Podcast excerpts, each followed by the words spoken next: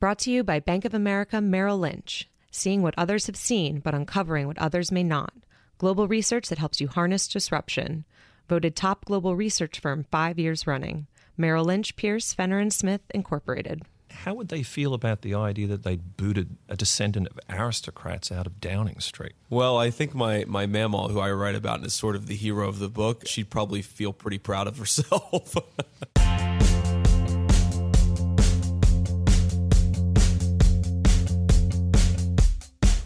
Hi, and welcome back to Bloomberg Benchmark, a show about the global economy. I'm Daniel Moss, Executive Editor for Global Economics in New York. It's Thursday, October 6th. I'm joined by my co host, Scott Lanman, an economics editor in Washington. Hey, Dan. So, today we're going to hear about how an impoverished, relatively uneducated group of people in, in, a part of the U.S. often regarded as a backwater has actually shaken up the political and economic order around the world and, and how their lack of power has ironically increased their clout.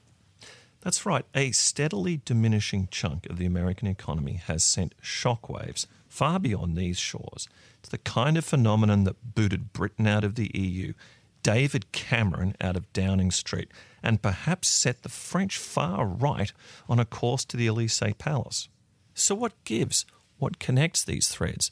J.D. Vance and his new book, Hillbilly Elegy, a story about his journey and his family's journey from Kentucky to Ohio to the Marines to Iraq and now to the world of venture capital in San Francisco.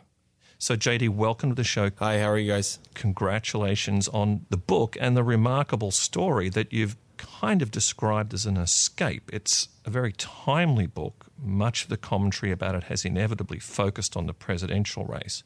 I suspect there's a lot more going on than just whether Trump or Clinton takes the oath on January 20. But let's start there. Why do you think your book has captured this sense of the moment? Sure. This is a group of people who are relatively neglected by the media, and consequently, not a whole lot of folks really understand who they are, where they come from, what they think about. And so I really, I think through the book and through the story of my family's history, sort of shed a light on this population that is relatively neglected and that folks are very curious about because of, and this is the second reason, because of Donald Trump. This is an area of the country, a part of the, the population that is heavily supportive of Donald Trump. And so it's causing a lot of people to ask why? Who are these people? Why are they so supportive of Donald Trump? Of course, I don't talk about Trump at all in the book but because I do talk a little bit about the political frustrations and some of the underlying cultural frustrations that exist, I think that people have, have sort of grabbed onto my book as an explanation or a partial explanation for the Trump phenomenon. Now, you didn't really set out to write that kind of story to weave what's really a morality tale of the 2016 contest. Was that more of an accident? But first, just to go back, I mean, what really made you put the pen to paper or fingers on the keyboard to start writing this book? So it was definitely an accident, not intentional at all. And what caused me to put pen to paper is that when I was a third year law student at Yale, one of the things that really troubled me is that I felt like this cultural outsider. It occurred to me that there weren't many other kids like me, meaning white working class kids or black working class kids, frankly, who existed at Yale Law School. And so I really wanted to sort of understand this this problem of upward mobility in the United States, why we had so little of it, why perhaps the area that I came from could sort of explain why there were so few kids like me at places like Yale. And that's really what I set out to do. I wanted to try to answer that question. And that's why I started writing the book. Of course, the Donald Trump thing has been, um, has caused a lot of attention and and positive press to go to the book, which I'm appreciative in, in certain ways. But as I as I told my wife, maybe it's it's uh, bad for the country, but good for JD's book. So I guess on, on balance, maybe not a good thing. Has there been much interest in your book from across the pond? You know, the first global primal roar of the white working class was perceived to be the Brexit vote.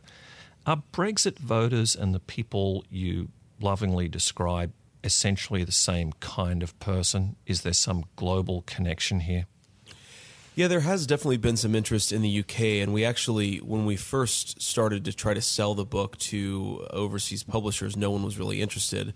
But since then, we've actually gotten an, a UK publisher, and there's been a lot of interest in the UK from the UK press, from UK media. So, I, and I and I definitely think that comes from this this sense that the same population of voters that caused Brexit are the same population of voters that may very well cause a Trump presidency. And so I, I, do think that there's some connection. There is definitely a large segment of the population of both of these countries and other countries too that feel a little neglected and, and a little left behind by the world economy. So there is some connection. I, am not an expert on Brexit, so I won't draw the line too finely, but I, I, do think that there are some similarities in the group just from what I've read and what I've seen on both in both countries. How now, do you think some of the characters in the book that, again, just to be clear, you lovingly and in some cases reverentially described. It's a very heartfelt story. How would they feel about the idea that they'd booted a descendant of aristocrats out of Downing Street? well, I think my, my mamaw, who I write about, and is sort of the hero of the book. I, I think that if you put it like that, she'd probably feel pretty proud of herself. yeah, you know, it's it's a very there's a very strong undercurrent of anti-elitism that that exists in this population, and, you know, in some ways it goes back to Andrew Jackson and sort of the populist movement in the early 1800s, but I even think it, it, it, predates that. I think it goes back to sort of the ancestral history of some of these places. And so there's, there's definitely a, an anti rich and anti elitism sentiment that runs through a lot of my family, a lot of my culture. And so I, I do think maybe my, my grandma would feel pretty happy to think that she had booted an aristocrat out of uh, 10 Downing Street. Now, you talk a lot in your book about how it's not necessarily these kind of global economic forces that are buffeting the working class people in Ohio and Kentucky. It's more their own choices that have added up over time, multiple partners, taking drugs, things like that. You know, how much of the problems besetting, you know, white working class people today are, you know, as you would you say, their own fault, and how much are the global economy's fault? Sure. Well, it's very complicated, and I would say it's both. One of the reasons I focused on the more cultural side of the equation is that I felt that there had just been a lot written about globalization and the way that it had affected the working class. So I decided to focus on something else. But I, I, I do think that there's this strong element of culture that, that's underlying a lot of these problems. And I don't know that I would say that it's about individual choices so much as it is about cultural expectations. I mean, one of the things I write, write about is that when you grow up in an area like this, you really acquire this sense of helplessness, this sense that your choices don't matter, that no matter how hard you work, how much you try to get ahead, nothing that you ever do will actually produce good outcomes. And so that that's not so much a failure of individual responsibility or individual morals, but I think it, it is a cultural problem that isn't necessarily amenable to you know, flipping the government policy switch or reversing globalization and making that stuff go away. Now that said, I, I do buy into you know the sort of consensus thesis that globalization has been very hard on these areas of the country. So again, it's not so much to me an either or equation. It's more about everything is is going on here, and I'm trying to understand one side of that that that equation. I mean, you sketch a community, uh, and it's coming across in your comments now, that feels like it has no stake in the modern globalized economy. But, JD, let me just push you gently there. Should they have a stake? I mean, these don't sound like the people who would vote for a socialist. You talk in your book about reverence for the military and indeed the transformative experience that the military had uh, in your life. This is a deeply patriotic group of people. But what could be more American than capitalism? Isn't this just part of the capitalist cycle? Industries rise and fall, regions rise and fall. I mean, it's as American as apple pie, isn't it? Well, in some cases, I, don't disagree with you. there's definitely a part of the economy that's cyclical in nature industries rise and fall. The steel jobs aren't coming back. The the coal mines aren't necessarily coming back. And it's definitely important to recognize that as both someone who's living on the ground in these areas, but as a policymaker or a businessman, it's it's important to recognize that you can't reverse these trends. You can't just go back to the 1960s and hope that everything's going to be okay.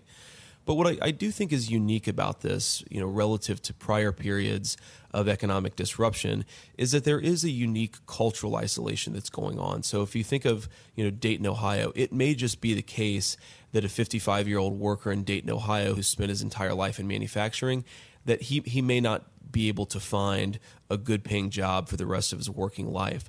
I think that we, we maybe have to fess up to that and admit to that again, both on the Washington side of the equation, but also for people in my own community. But what I do think is really unique is that that guy in Dayton, Ohio will increasingly live in a concentrated enclave of people who are like him, folks who don't have a whole lot of opportunity.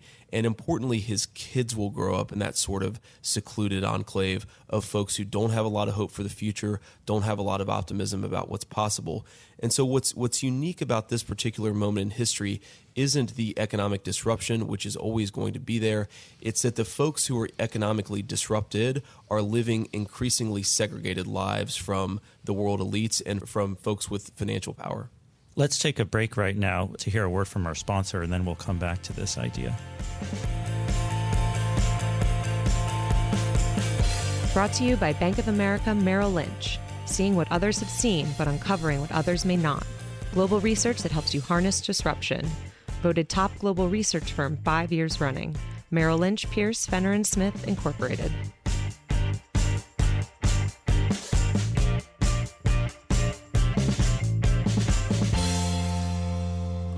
Well, I, I, want to continue, JD, with that idea of cultural isolation. I mean, that, that rings true to me personally. I grew up in the suburbs of New Jersey, relatively more stable family, probably than, than you had. But you but know, culturally distinct. Scott. Culturally, culturally di- distinct. Culturally distinct, but still, it, you know, it wasn't until I, I was able to live for a few years in San Francisco myself that I felt that I was more exposed to the world than before.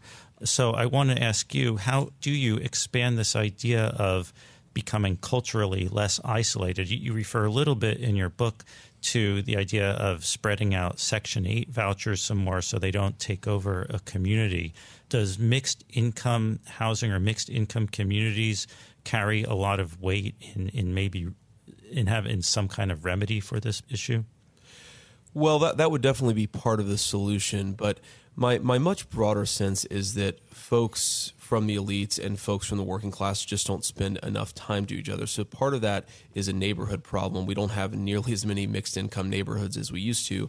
Part of that is is a much more broad geographic isolation. So it's increasingly the case that folks who go off to college, get an education, work in you know relatively high education, high income occupations.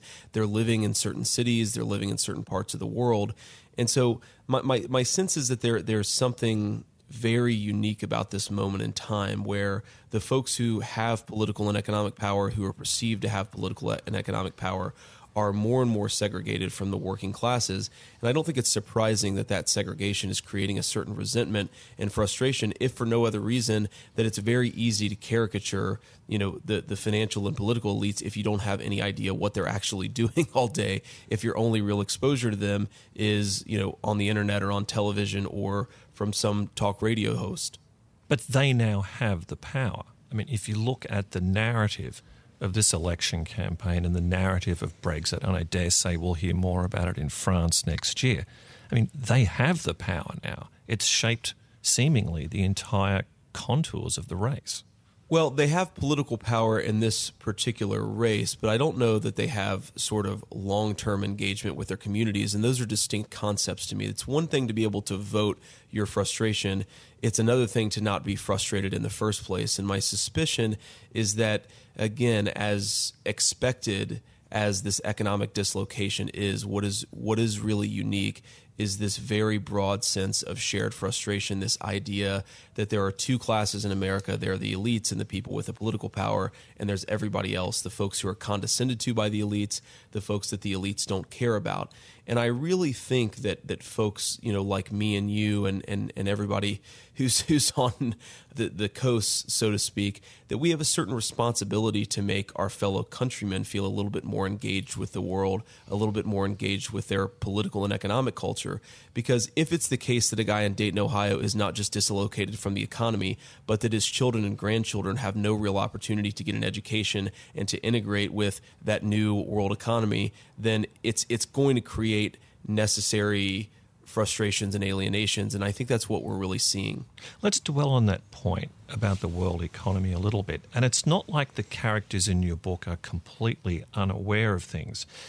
I thought there was a very interesting passage where you describe when uh, the steel plant, the big employer, took on a Japanese partner.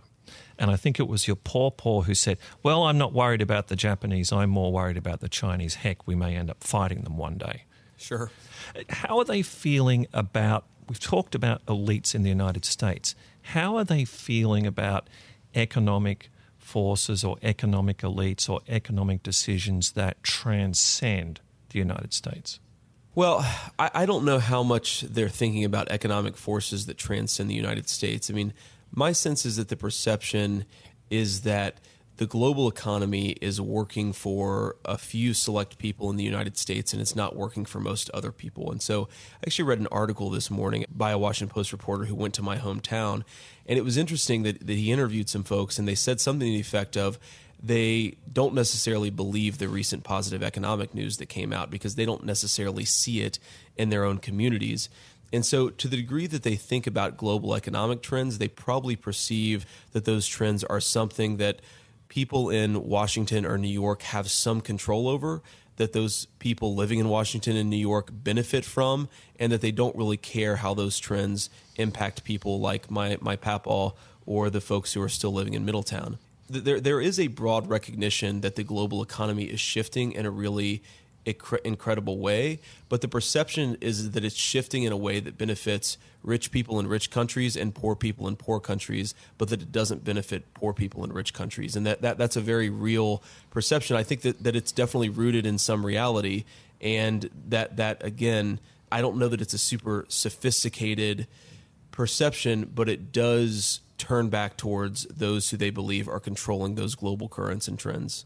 Now, we, we can talk about these global economic forces and their effects on, on these communities uh, for, for a long time. But to go back to another topic that really uh, pervades your book is the, the drug use among members of your family, people in the communities that, as we know from many, many news reports and, and statistics today, is unfortunately you know, killing many, many people. And I, I was struck that you didn't really suggest that attacking the drug problem more fiercely would be a uh, you know would really help the people in these places. Do you feel that more resources need to be directed toward getting this problem at its core to take the drugs that are that are the source of addiction for so many people out and at least helping people get back on their feet or avoid that kind of scourge? Yeah, so so I definitely do, and I think I should say that the the book is relatively light on policy prescriptions, partially because I felt like it was already long enough, and partially just because I, I didn't want to artificially start laying down a number of policy prescriptions that I hadn't necessarily thought that well through. But my sense is that the drug problem is one of the most significant social problems in these parts of the country, and that we should definitely devote more resources to trying to solve them. I mean, there there are a lot of things that we could do, and, and, you know, one of the things that we should probably be thinking about is trying to change the cultural perception around some of these prescriptions that make it more difficult for folks to overdose or to even have a craving for narcotics in the first place. And so, you know, things like methadone, there's a real intense cultural stigma around folks who are using pharmaceuticals to try to combat their drug problem. But again, I'm I'm sort of in all of the above type person. I think we have to fight this on all fronts, and we really need to devote a lot of resources and a lot of focus to this area and this problem because it is something that's it's ripping families apart, it's having disastrous economic consequences, and it's of course costing human life in a pretty outrageous way. There's a statistic that I, I just find so outrageous, and I learned after I wrote the book that in the county that I grew up in last year, deaths from drug overdoses outnumber deaths from natural causes. That's just an extraordinarily bad That's statistic. unbelievable. JD, again, I just want to come back to you know these global trends and the people you describe in the book and their perceptions of their place in the world. Now, you know, there are steel rust belts in China as well. I visited one. Sure. Uh, GM gets a very large chunk of its revenue from China. One of the biggest banks in Mexico is owned by Citigroup, Banamex. Is there any sense that this flows both ways, or is this just like a conversation on another planet? Yeah, I, I've never heard much of a recognition that there are rust belts in China. I do know that there's a recognition that there are a lot of Chinese workers who are probably mistreated, who don't enjoy the same labor protections as folks in the United States. And so, what you'll hear a lot of times is that people recognize that a lot of these jobs are going overseas, and the perception is that part of the reason they're going overseas is that you don't have to pay these workers as well and you don't have to treat these workers as well. So I don't know that that creates a ton of, of sort of affinity or bond between a steel mill worker in Ohio and a steel mill worker in, in China.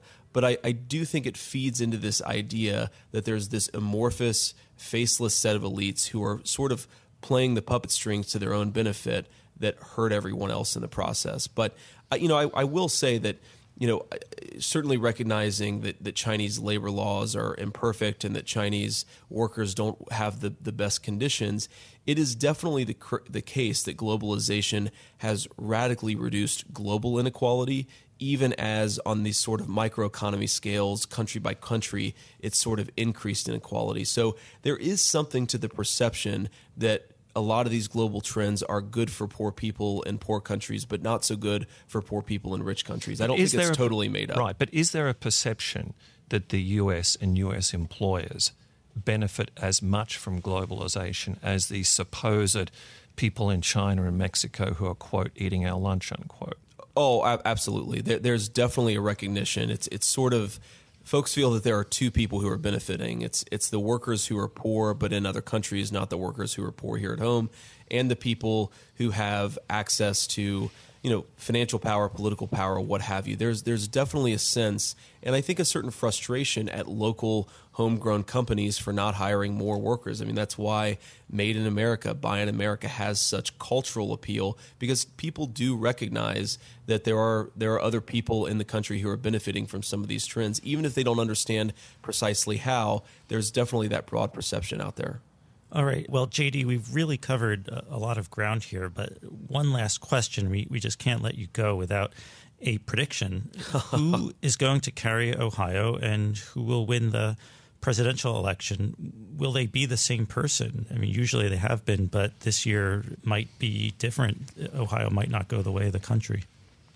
So my prediction is that Hillary Clinton will win the presidential election, and I think that she'll eke out a small victory in Ohio. That's my best guess. Though I recognize I'm going out on a limb because all the polls say that Trump is up by three or four points. But you know, there, there's something to be said for a relative conservatism in, in, Ohio, and it's not just the conservatism as it's used in an ideological way, but it's the conservatism about fearing someone who's potentially a little bit unstable or a little bit unpredictable. And I do think that, that that impulse in Ohio politics may prevail, even though you know there are a lot of angry folks, a lot of people that I love and care about who are going to vote for Donald Trump because they think you know let's let's sort of throw the proverbial middle finger into this presidential race because things certainly aren't going to get better if we stay on the path that we're staying on right now. Well, JD, I can't sign off without asking you how your sister's doing. One thing that comes across repeatedly in the book is what a lodestar she and her family have been for you. How is she doing, and what does she think of all this? Well, my sister is is my biggest fan, and it's one of the, the the, the most gratifying aspects of writing the book is that you know whenever there's a criticism of the book on Facebook, almost always it's my sister who's there defending me and saying don't don't you talk bad about my brother. So she's she's very proud of me, and I'm of course very proud of her. She's doing really well. I actually saw her last weekend, and saw her beautiful daughter go to homecoming, her first homecoming. So wow. it really is is is just wonderful to see my sister and and and a lot of my family back home doing well. And they're my biggest fans, and I, I'm glad that I have them in my corner. We'd love to have you back here sometime to talk about global economic trends and their impacts on individual countries and communities because, you know, again, I do feel you've tapped into something here with your book. Great to have you. We'll be back next week. And until then, you can find us on the Bloomberg Terminal and Bloomberg.com, as well as iTunes, Pocketcast, and Stitcher. While you're there, take a minute to rate and review the show so more people can find us. And you can find me on Twitter at, at Scott Lanman and Dan at, at Daniel Moss DC. I am at JD Vance1 on Twitter. Thank you guys for having me. Thank you. See you next week.